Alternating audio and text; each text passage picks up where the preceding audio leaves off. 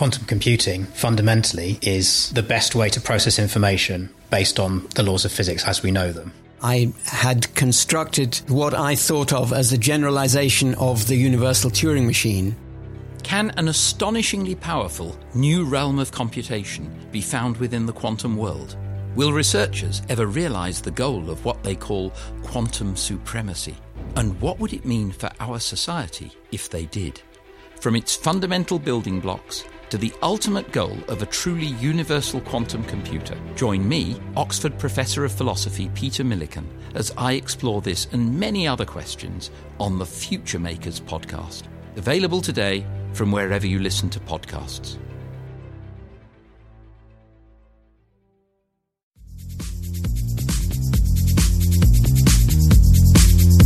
You're listening to the Future Tech Health Podcast with Richard Jacobs. Until I reached age 40, I never realized the obvious that we all have medical issues, or we at least have a family member or close relation that had, has, or will have them in the future. Medicine and biological systems are the final frontier. Until we've conquered death, figured out how life began, cured cancer, and understood our purpose in the universe, there's a heck of a lot to talk about when it comes to our health. Future Tech Health means I'll be covering futuristic topics that are actually already in clinical trials or even starting to appear on shelves or by prescription or available for your own use. We dive deep into stem cells, CRISPR Cas9, the science of sleep, epigenetics, medical testing, cancer, ketogenic diets, stem cells, aging, regenerative medicine, and more. My goal for you, the listener, is to learn from these podcasts. You may very well learn something that may change the course of your life for the better, steer you towards a new career, or give you insight into addressing a serious medical problem. Remember, however, this podcast and its content is informational in nature only. No medical, tax, legal, financial, or psychological advice is being given. If you enjoy the podcast, please listen, subscribe, like, and share it with friends. Thank you. Hello, this is Richard Jacobs with the Future Tech and the Future Tech Health podcast, and I have a great guest today. Uh, her name is Sasha Stephens. She's the author of uh, The Effortless Sleep Method. Uh, website is sleepforlife.com. Um, so, Sasha, thanks for coming on. I know it's a bit late for you over there in uh, the UK, but I appreciate thank you being you. here. Well, thank you, Richard. Thanks for inviting me. And um, it is a little bit late, but it's um, it's only six o'clock. I think uh, I think I can manage to stay up for a Okay. bit longer. Well, good. And I know people that uh, have, you know, or people that study sleep always tend to have their own sleep issues and sleep journeys. So, can you tell me a little bit about your uh, your experience Yeah. with sleep over the years and what's changed? Absolutely, yeah. My um, my my sleep journey, I suppose you could say, started way back, way back when I was in university, when I was about twenty three years old. For the first twenty three years of my life, I slept like a well, like a baby. Never even thought about it. Like most people on this planet, I never really thought about sleep at all. Just something that happened every night. And then when I went to university, uh, a combination of all sorts of things meant that a, a sleep problem kicked in. I uh, I started to to have bad nights, and then a few more, and I didn't really know what to do about it. Ended up, as most people do, going to the doctor, getting some sleeping pills, and that's when things really went from bad to worse. Um, and that was the beginning of a of a 15 year problem. Uh, it turned into real chronic insomnia where I would go days and days and days without really any sleep at all. It took over my life for 15, 15 miserable years. So yeah, that's my that's my that's the negative story of my um of my insomnia. Um Yeah, and crazy. you know yeah. And it, it- tell me a little bit about what you discovered about insomnia, not just for yourself, but for other people you've spoken to. Like, why does it? it maybe it's obvious, but why does it take over people's lives? How does it take over their life? Well, What's the the, thing is- descent into it like? Insomnia itself i mean having having a bad night of sleep having the odd bad night of sleep or even the odd run run of bad nights is completely and absolutely normal. And i think this is something we don't we don't allow people to realize we don't tell people enough is that missing a, a night here or there is just it's just nothing. It's like i don't know like having a headache or a bad tummy or something it, it's something that generally goes away on its own. The reason that people suffer, in my experience, the reason that people suffer for years and years and years sometimes, and the reason that I suffered for such a long time, um, is because of what we then do about it. We we first of all imagine we have some enormously difficult problem to overcome, that we have some sort of disease that requires treating. We go to the doctor, we take drugs for it, we, tr- we start throwing all sorts of things at the problem without actually realizing that the more you do about insomnia, sometimes the worse it becomes. It's a strange kind of irony with insomnia. The more attention you give it, the worse it can become. So people become people end up becoming obsessed with their problem, and of course, the the worse the insomnia gets, the more obsessed they get, and the more obsessed they get, the worse the insomnia gets, and it's a it's a horrible vicious circle to get into. Um, and this is, I think, why insomnia becomes so bad for people and goes on for such a long time. It's just a normal little run of bad sleep that we've done all the wrong things with um, and managed to turn it into a into something that can be really chronic. It can, can almost last a lifetime if if it isn't isn't nipped in the bud. So how did you end up coming out of it? What uh, what broke the cycle of, of not sleeping and worrying? Well, for it? me, it it was it was actually bizarrely it was a it was sort of like I'm a what wouldn't call it a freak accident. It was a bizarre experience where I I was I'd been convinced to go away on um on a holiday on a vacation for a couple of weeks. So It was an adventure holiday, one of these ones where you do kayaking and and you make a camp and you you light fires and and you you learn how to how to tie knots and things like this. And I basically I I had two weeks away from my normal crazy routines, away from all the things I normally did, away from the bad sleep hygiene and the bad sleep routine that I'd that I'd set up at home and I began to, away on the holiday, I actually began to sort of forget about my problem. And I, at some point, I, I kind of stepped back and could see the problem sort of from afar and realized that all that time I, I'd basically been feeding the problem myself. I'd been creating it myself in my mind. I could see just how much I had been doing to to reinforce it and to keep it strong. Um, with all the attention I'd been giving it and with all the things I'd been doing it, I could just I could just sort of see it objectively almost for the first time ever. Instead of being lost in the insomnia, I could see it from from outside. And that's really when it it all started to change for me. Um, I put into place a few good habits. I sort of cut out some of the really bad things I'd been doing, like having naps all over the place and lying in really, really late in the in the in the in the mornings. Uh, I stopped taking all sleeping pills, and my insomnia started to disappear. And over the years, it became better and better and better until, well, I can quite honestly say right now, I, I think I probably sleep better than pretty much everybody I know. Whenever I talk to anyone, I, oh wow, everyone I everyone I speak to these days seems to be having problems with sleep, um, and I just don't. It's it's it's just become a thing of the past for me. My what I do now is I I just try to help people to get where I am. I help people to see what I've seen. Um, that's my passion, really. It's my passion, helping to see people, helping people to see that great sleep is actually available for all of us. It, it's it's not, you know, this is not some great disease that we need to treat with with medicine or, or with with some sort of special device. It is sleep is an innate ability that we all have. We're all born with it, and as far as I'm concerned, it's still there. It's still perfect in every single one of us. And as the years go on, I become more and more and more convinced of this. No one is broken. No one has a disease. All they have is is you know, some unhelpful thinking and some unhelpful habits that are getting in the way of that, letting that natural ability, that natural ability to sleep, come out and show itself. Um, and you know, my life. You, uh, yeah, sorry, carry on, Richard. How did, how did, you have the fortitude to stick through it once you stopped taking sleeping pills and once you, uh, you know, to, to stop taking naps and do all that stuff? Because it seems like someone may be told that advice and try it for a day and then feel even worse and getting through that hump. You know, getting over that that first bit. The, the funny thing is about get, getting over insomnia. The that first bit, going from really dreadful sleep, and this seems to be the case for most people I deal, well, almost everybody I deal with, going from really dreadful sleep to kind of okay sleep, that's actually quite easy. That's the that's not a difficult thing to do. Really, the okay, getting some good sleep habits in place, for example, uh, just a bit of good sleep hygiene, a bit of relaxation, and a little bit of positive thinking. That was, is normally enough to take someone from a really desperate patch of sleep into something that's a little bit better. And from a little bit better, you can then start to to grow the confidence. That's certainly what happened with me. I became a little bit better almost immediately.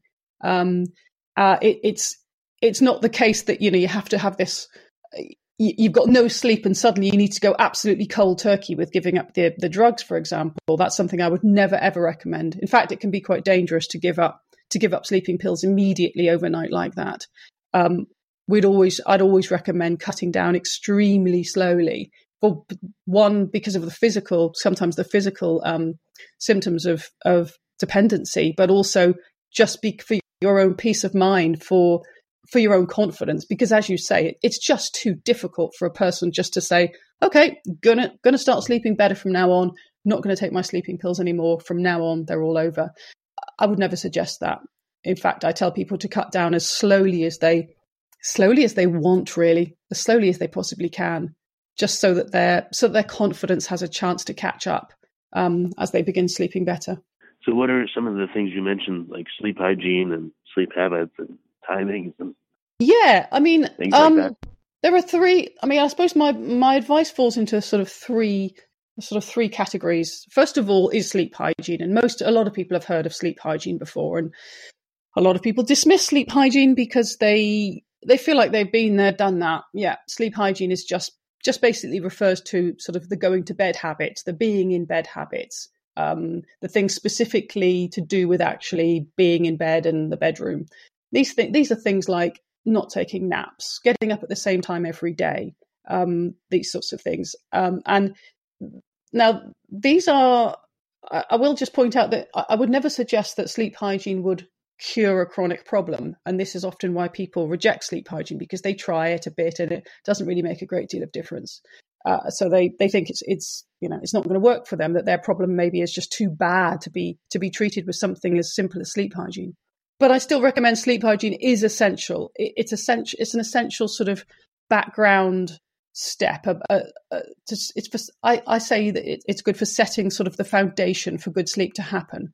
So getting those um, those sort of going to bed habits really firm and, and, and really good help to help to just set that sort of like baseline that okay we're going to get the conditions just right for sleep to occur we're going to get a, a, a, nice strong association of bed and sleep to to start kicking in. So that's what sleep hygiene is all about. Um, the second thing I recommend is just getting a okay. The second thing I recommend is um is just to get a bit of um of relaxation going on. Now, I mean, I call it a de- it doesn't have to be relaxation. I call it de-stressing actually, because for some people, it the relaxation the relaxation they need to do is get a bit of exercise. But you know, a lot of us have an awful lot of sort of uh, physical tension going on. This is besides any any type of emotional stress. I'm talking about the physical tension involved in, you know, a lot of us sit all day, eight hours in a chair, and by the by the end of the day, we're kind of all tense and curled up, and you know, we probably need to we need to let go of a bit of that tension. So I always recommend that everybody just incorporate some sort of relaxation into their day. It could just be a, a 30 minute walk or it could be something like meditation. Once again, this is part of the sort of background conditions, uh, that, just to make sure that everything's in place that for sleep, good sleep to occur. So, you know, all other things considered, all of for all other things being equal, sleep will occur once we've got those background conditions right. As it, it seems like people associate, you know, oh, uh, my bed's uncomfortable, that's why I'm not sleeping, or you know, uh, the dogs bark and that's why I'm not sleeping and those yeah, are things absolutely. maybe that happen at night or during sleep. But I don't know if they're associating what happens during the day. Like for instance, uh, I didn't get any daylight today until several hours later because it was overcast, and I slept badly, and I didn't realize that could have affected my sleep. Or I had caffeine, you know, ten hours before I went to bed, but it still like killed my sleep. Or I, you know, this happened yeah. during the day. It was really stressful, and that affected my sleep. Do, do people make the connection between what happens during the day and sleep or really only the night and sleep? And do you see this People, connection between everything you do and sleep? Every well, first the, there are two points there. One is that um, people make connections between everything and everything and anything. When, when people are suffering with insomnia, they are generally they their minds will search all over the place for a reason for this. Uh, they will possibly blame it on the caffeine they had in the morning. They might blame it on the they might blame it on I don't know a stressful day at work. They might blame it on the fact that they watched a television too too late at night or whatever. and you know this this is a, a, tricky road to go down really because you can end up making all sorts of connections between all sorts of random things that really have nothing to do with your sleep whatsoever we can always find a reason for why we didn't sleep that well that day I, I, advise people not to start making those connections really because they they they just lead you down a road of down a rabbit hole into all sorts of all sorts of wild ideas. You'll you'll end you'll end up never drinking coffee ever, or you'll end up never drinking tea. You'll end up never watching television. You'll end up never allowing yourself any stress whatsoever. Suddenly there'll be all these rules in place, and the likelihood was none of that was ever anything to do with the the lack of sleep anyway. So that's the first thing I'd say is that uh, uh, you know I don't recommend you you start looking for the what what can it have been? What must it have been for why I didn't sleep tonight? You know that that's not a that's not a helpful thought. Um, but having said that, the other thing I was about to say is that when it comes to relaxation, um, you know, most people assume that if you're doing relaxation for sleep, it's something you should be doing in bed and not during the day. It's it's something you do in bed. Okay, I want a relaxation method so that I can lie down in bed and get to sleep. So give me a relaxation method, the best one. And what I found is that very often this is a, a, basically a case of too little, too late. And the very best thing, very often, you can do as far as relaxation goes is to get your relaxation done during the day calm down during the day, get your ed- exercise or your meditation or your yoga or whatever it is, or even just you're sitting down for 10 minutes and chilling out during the day. If you work on your, your general anxiety and background sort of tension levels during the day, when it comes to nighttime, there's not a lot left to do. So the chances of you lying there awake are are much much slimmer if you've got the if you've got the relaxation done before you've ever got anywhere near the bed that makes sense. Sorry, there were sort of two points I made there to do with. Mm. Yeah, well, go a little bit deeper on both. Why would relaxation out of the bed help you in the bed, and and your other point as well? Well, there's nothing wrong with doing a relaxation method, uh, a relaxation technique in the bed uh, at all. In fact, um, you know, in the in my Sleep for Life course, I I actually recommend several of them. I've got I've got quite a lot of them. I've recorded them in my own voice. But a lot of people a lot of people find, and I was actually one of these, that doing relaxation in bed is actually a sort of counterproductive. It, I, I, I would almost always find that doing things in bed to make me sleep would wake me up, would make things worse. So the more I lay there trying desperately to relax, just the more and more and more awake I would become. And I see this again and again and again. And I think it's because um, when you lie down, you know, when we go to bed at night, what we're looking for is is then that that natural ability to sleep to kick in. We want that natural impulse to just override us and allow us to sleep. So we don't really want to be doing anything very much in bed at all. Um, in fact, one of the very best sort of uh, relaxation method, methods I recommend is something I call doing nothing. This is literally doing nothing. I know it's a it's a difficult one for us to get our heads around. So I, I sort of have a, a process of doing nothing that I, I take you through in the course, sort of a um, it, it's sort of like a spoken, almost almost like a technique, but I call the technique doing nothing because you, you yell at people and say you're doing it wrong, all wrong. That's exactly what I do. I shout at them. I shout at them because it's the best way to get someone to sleep is to shout at them. you know, it's um, it's yeah. I was just saying that you know I'm what I what I'm all about is is guess is allowing that natural ability to come out and seeing that sleep is not something we have to do. Sleep is something we don't do at all. Sleep is something that happens naturally when the circumstances are right. And the right circumstances don't necessarily involve doing something in bed like the right relaxation technique. Now, for some people, they love it. Great, they love it. So if if you have a relaxation, if you like something to do in bed, do something in bed. But I'm also there for the people who have discovered that wow, whatever I do in bed, it just wakes me up. It just makes it worse. I can't bear it. I can't bear to do techniques in bed. So that's why I tend to recommend that when you if you if you relax during the day instead, by the time you get to bed, you know, you can be half asleep. These days I'm half asleep before I've even put my head on the pillow. You know, I lie down, I'm asleep within seconds. It's there's nothing left to do by the time I've um, I've got into bed, and that that's kind of what what I'm trying to get people towards, not having a ton of things to do in bed at the end of the day. Um, what's your opinion on you know phones in bed, or phones in the room, or TV in the room, or you know things like that? Yeah, I'm not a. How disruptive are they, or? Well, uh, this is something you know. Some people sometimes do. I I recommend you don't do them. I don't look at phones in bed, and I don't ever watch television in bed. Um, I have occasionally looked at my iPad in bed, but I try not to. Um, I I think it's not helpful. It, it, it's not it's not a great thing to be doing anything in bed other than sleeping. You know, I recommend that basically nothing. You don't do anything in bed except sleep or make love with your husband or your, your wife or your partner. That's those are the only things I I specifically really uh, allow you to do in bed. Because anything other than that is kind of teaching your body to associate being in bed with being awake. You know, if you're checking Facebook just before you go to sleep, your head, your bed is not associated with sleep. It's associated with all that conversation you had, or what somebody said, or some silly meme, or some annoying piece of news that you've just read. I mean, reading news in bed. Ah, I hear a lot of people do this. It's um, oh goodness, the news is full of too so much, so many bad messages. Worst. And the idea of reading the news just just before you go to bed. I mean, I crikey, I can't imagine a worse preparation for sleep, really. So I recommend doing well, it, what, as little in bed as possible. What, what kind of feedback have you gotten from readers and you know people that you interact with? What what are some um, tough or interesting or unique cases you've had to help people on, and what was involved? Maybe a couple of case studies. Well, um, yeah, it's you know when I wrote this, I wrote this book. Um, these years ago, I wasn't a professional writer. I, I didn't know what to expect. I didn't know what was going to happen. I, I, I didn't know how the book would be taken. I was pretty much astonished by by just the the level of success that's happened. Um, so I'm, I'm continually amazed just by how much I'm. It's still it's still helping people. That my advice is still helping people because it just seems like common sense to me.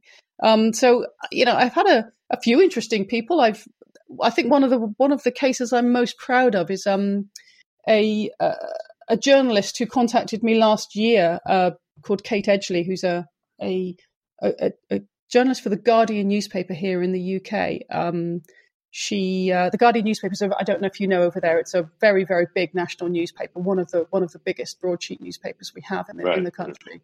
And um, she contacted me to say that she's overcome literally decades of insomnia, having convinced she'd convinced herself that she had some sort of genetic disposition because her her mother had insomnia and her grandmother had insomnia and all the women in her, in her family had insomnia.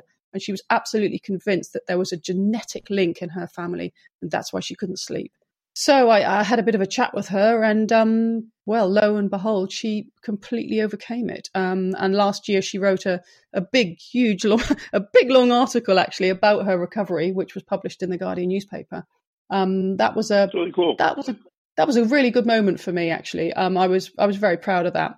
As a result of that, I I was asked to I was asked to appear on um, Radio 4's Woman's Hour, which is a, a very big uh, BBC Radio 4, which is a it's one of the most popular radio shows in the in the whole country. That was uh, that was a great one. And just recently, actually, although I can't mention any names, but I've been contacted by a very famous TV chef who's um who's contacted me to say that my program's given him more good nights in the last month, I think he said, than he's had in the last two years. And he's possibly even going to be um, producing a television program about that. But this has a little bit hush hush. So it all sounds a little bit like a, just a rumor at the moment. I'm afraid I can't give you the names, but gotcha. those are hopefully there could be a TV show coming. so what's uh, what, what's your program like without giving the whole thing away? You know, what are the what's the skeleton or the framework of it? Okay, well, um, it's the my the the, well, we have I have sort of two options for people. I do, as I've said, as you know, you've talked about the book where the the, the book was sort of the, the, the basic the, sort of the basic cure, I suppose, that I, I wrote some years ago. The the program, the online program, is um, is a, goes into a little bit more depth. Well, actually, goes into a lot more depth, and this is recorded in my own voice because I, I realize not everybody's a reader. Not everybody wants to sit down and read fifty thousand words. Some people want to they want to be reassured by hearing a voice. They want to know that I'm a real person. They want to know that, you know, this is all real. This all really happened. I really did overcome 15 years of insomnia. So I've recorded the entire program in my own voice. Um, and uh, it's a video program, and I, I, tell people about my my own story quite quite extensively. I show them the what they're doing. This is obviously often quite an eye opener. I'll I'll go through exactly what they might be doing wrong uh, they'll what what sorts of behaviors might actually be interfering with their sleep. And that's often when they'll start to realize, oh my goodness, I, I do this, I do that, I do all the things she's talking about. Um, and having sort of shown everybody what they're what they're getting wrong, I'll I'll then show them how to get it right, which is with a, a series of steps that have been carefully designed to address all of those sort of issues that that befall people that, that that can mess with sleep. And they're not all about sleep hygiene. I mean, the sleep hygiene and the relaxation is just that really is just the beginning. The main the main crux of my of my advice is is in changing the way you think about this problem. Really, we've barely talked about that, but that is that is my forte. That's where I think I'm different. That's what I'm offering the world is a way to look at this problem in a completely different way. It's well, you alluded to it, that. You said um, the one lady said, "Oh, I thought it was genetic," and uh, you know that was my lot in life. So, tell me a little bit about that. How do people? You know, give me some more examples. How do people think about insomnia or sleep problems, and how do you help them come around to uh, a different way? Well, generally they will. Um, sometimes they think, as I, as that that as Kate did, that she had a genetic disposition. They think that something's become, or they'll think that something's become broken in them. That there's a broken switch in their mind. That something has broken and, and, and can't go back on again. Sometimes they think they've been damaged by drugs. Sometimes they think they've literally caught a disease, or they think there's some hidden mystery cause like um, it's because my father left when i was eight years old and i feel betrayed or it's because you know i was bullied when i was 16 at, at university or you know they have they'll, they'll pin it on something and they'll be con- desperately trying to find the hidden cause of this insomnia. Now what i do is basically when people start coming to me with these stories like this i i, I kind of just ignore them um, and i'll just say yep yep we've all got a story like that basically but follow the instructions anyway and see what happens. And it it seems to turn out that no matter what story you've got or what you are, no matter how convinced you are that some something is the cause of your insomnia, everybody just seems to people seem seem to recover at the same rate. It seems to have nothing to do with what your story story's about. You know, some people recover faster and better than others, but it has nothing to do with what that original cause, what you assume that original cause was. So you know, I just basically show people that they can get better. I show people within generally within a couple of weeks, people have been getting some better sleep, and they'll th- that that alone is enough for them to go, huh, right. I actually had a really good sleep last night. Ah, actually, I didn't actually take any sleeping pills last night. I haven't done that in months. And that's all you need. You only need one or two nights because if you've had one or two nights of really good sleep with no medication, that means you are okay. That means you are not broken. That means there is nothing wrong with you. That is, you, your ability to sleep is still perfect and it's still there. And that's basically what I get people to see. That if I can get you to sleep one night, I can get you to sleep another night. If you can do it once, you can do it for the rest of your life. Um, well, so addition, yeah. Uh, in, instead of just sleeping pills, do you have um, people that are on opioids to sleep, or you know, marijuana or other things? And I don't know if anyone tells you that, but do you have people oh, no, they do. take those kind of drugs to sleep, and uh, are you able to help them, or is that a harder thing that requires more intense counseling? Um, I, I, I do I do have these. I do have them a lot. I, a lot of people taking marijuana to sleep. An awful lot of people taking things like that. People on all sorts of concoctions of drugs. Mm-hmm. And yeah, um, I've generally with the. I mean, when it comes to some of some of these harder drugs, I I've got to I've got to send people back to their doctors basically to get some proper advice. I can't advise people to go stopping something like opioids overnight. That's a really dangerous mm. thing to do. But when someone's really struggling with sleep, you know, and I've offered them a way out, they seem to very often find the way to give up that drug, even something like an opi- opioid, because you know the, the the wish for sleep is so strong that I think it probably overcomes the the need for the opioid almost. They they they're willing to cut down if it means that at some point they're going to get they're going to get sleep in the future and they do. And you know people have been on all sorts of antipsychotic drugs and psychiatric drugs. I mean i'm not an expert in these. I'm not a i'm not a medical doctor so uh, you know I, will always t- send people back to their to their doctors to get advice about this but i've seen people give up some some really nasty drugs um, all sorts of combinations and concoctions as well. So, yeah, people come to me with with all sorts. Right. Yeah.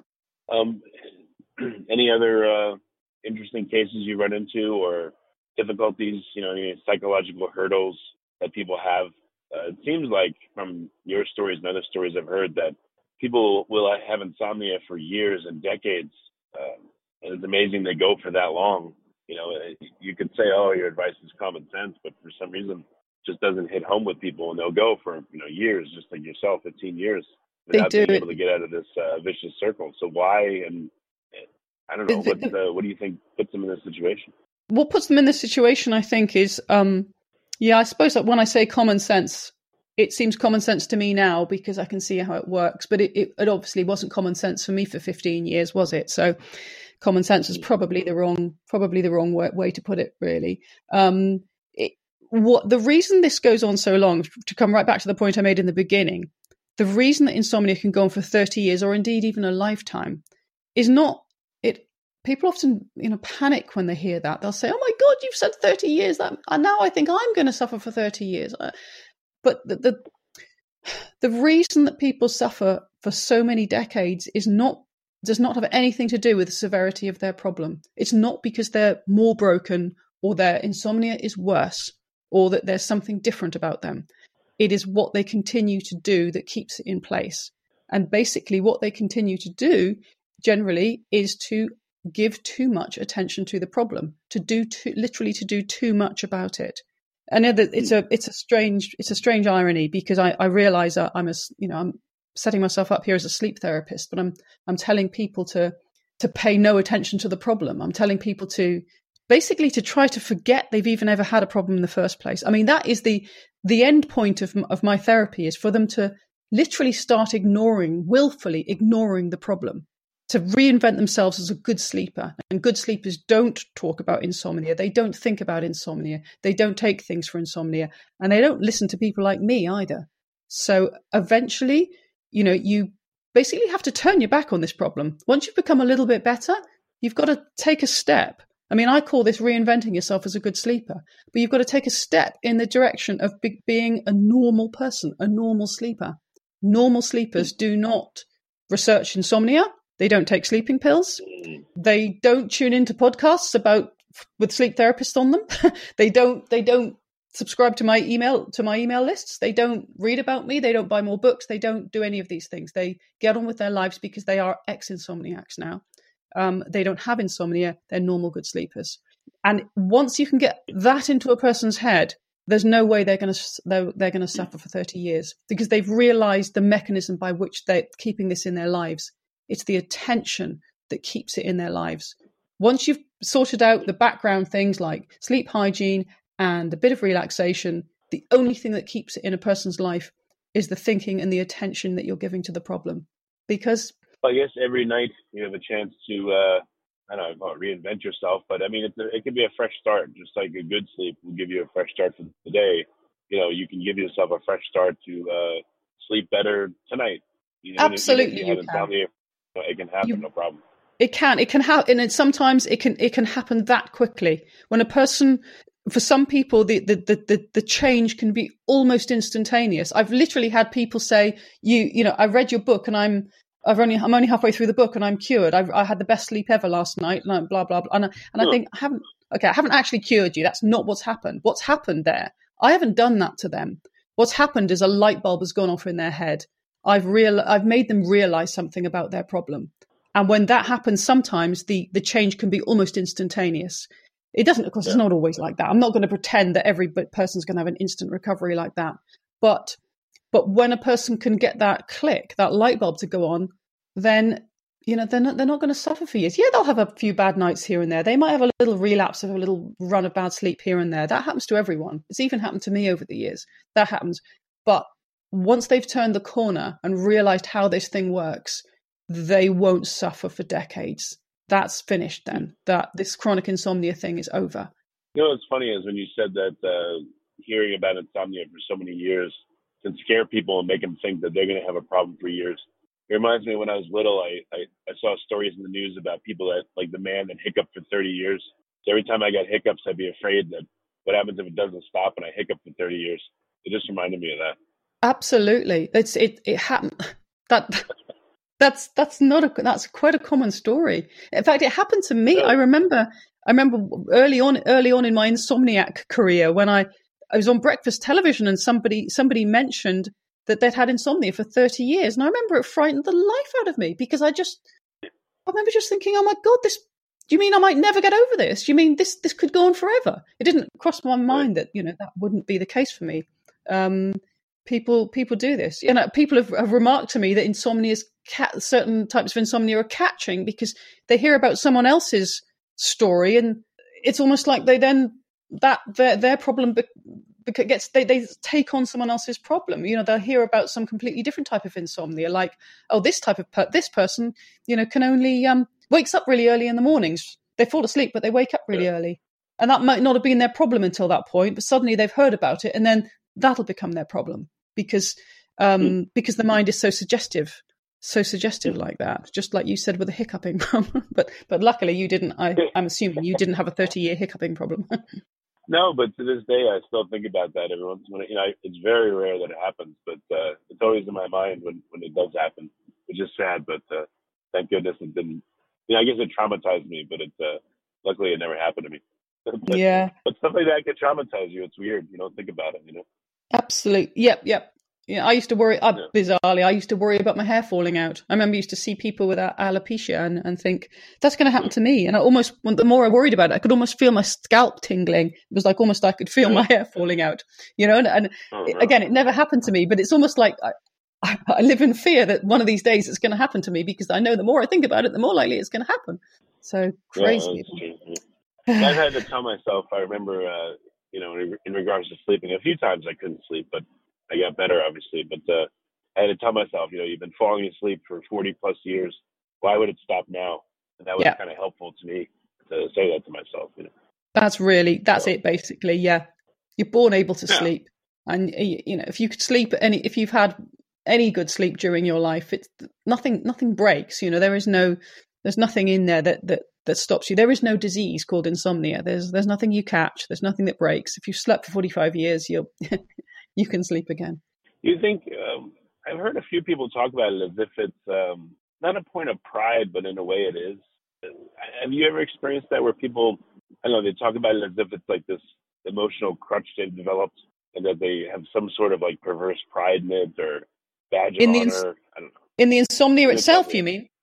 Absolutely. Yeah, I, I, was one of them. Uh, Richard, I was one of them. I mean, I was, I, I, talk about this in the book about the way I, you know, you, you end up sort of boasting about your your problem. You know, I I, I used to hmm.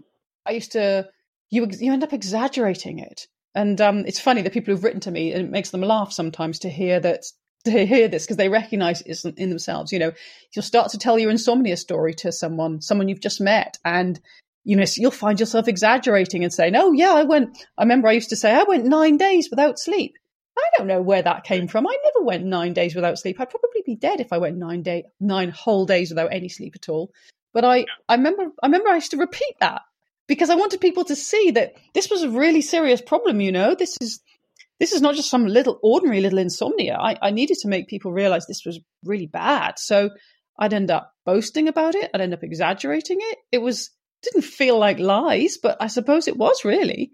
Um, and that yeah, you people have a, a you know, they get attached to the this problem. It becomes like an identity for them. You know, it's it's this is who I am. I, I'm an insomniac. I suffer. I struggle. I struggle more than ordinary people, and you need to know that about me. I understand it completely. I I was there. I know exactly how that yeah. feels, but it is it is so so destructive it's so harmful to your ability to sleep to actually be creating this identity in your mind as a um, as that's just basically who you are. I'm an insomniac. That's me. I, I can't do anything about it. I, I, am it, it's it's it's part of who I am. Um, and you know, part of my program is all about crushing that. Basically, I want that to crumble. I want that gone. That insomniac in, in identity needs to go. Um, it's great. Yeah, you put better words to it than I could have. But yeah, it makes total sense. And okay. the funny thing is, I'm not the only one talking about insomniac. I, I talked about insomniac identity, God, 10 years ago when I wrote that book. But, um, oh no, well, can I remember the reference? Probably not. I think it's the University of Alabama, possibly, have just re- released a, a doctor called Lichstein, I think he was called, um, is, has actually studied the notion of insomniac identity. You know, there's actually uh, medical research being done into this now. And they're discovering that people who have a strong insomniac identity, they suffer more um, whether or not they got more or less sleep than someone who doesn't have an insomniac identity. So the actual oh, wow. uh, insomniac identity itself is almost causing is causing you to suffer more. So mm. you know, take two people with the exact same sleep, one who considers themselves an insomniac and the other one who doesn't. The ins- one who considered yeah. themselves insomniac will be having a, a much more miserable life, basically, and, and it will be affecting them a lot worse. Um, yeah, pretty sure the fellow's called Lish, Lichstein. Um, Lichstein. I, am not sure exactly how, and I think it's the University of Alabama. If somebody wants to look up that paper. Okay. Well, very good. Well, what's the best way for people to uh, get in contact with you or get your books or your courses? And what should they do?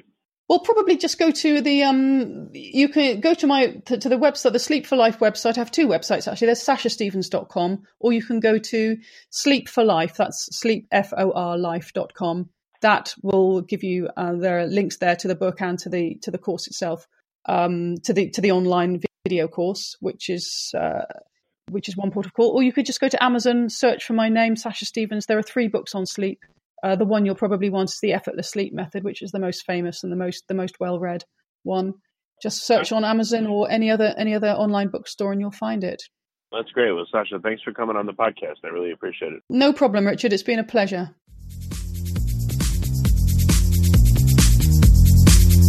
You're listening to the Future Tech Health Podcast with Richard Jacobs.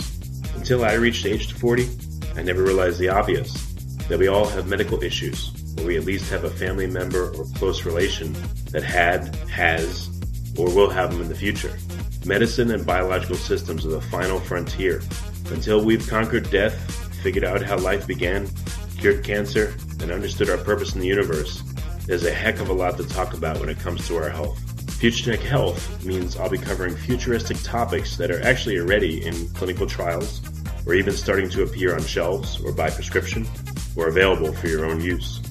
We dive deep into stem cells, CRISPR Cas9, the science of sleep, epigenetics, medical testing, cancer, ketogenic diets, stem cells, aging, regenerative medicine, and more.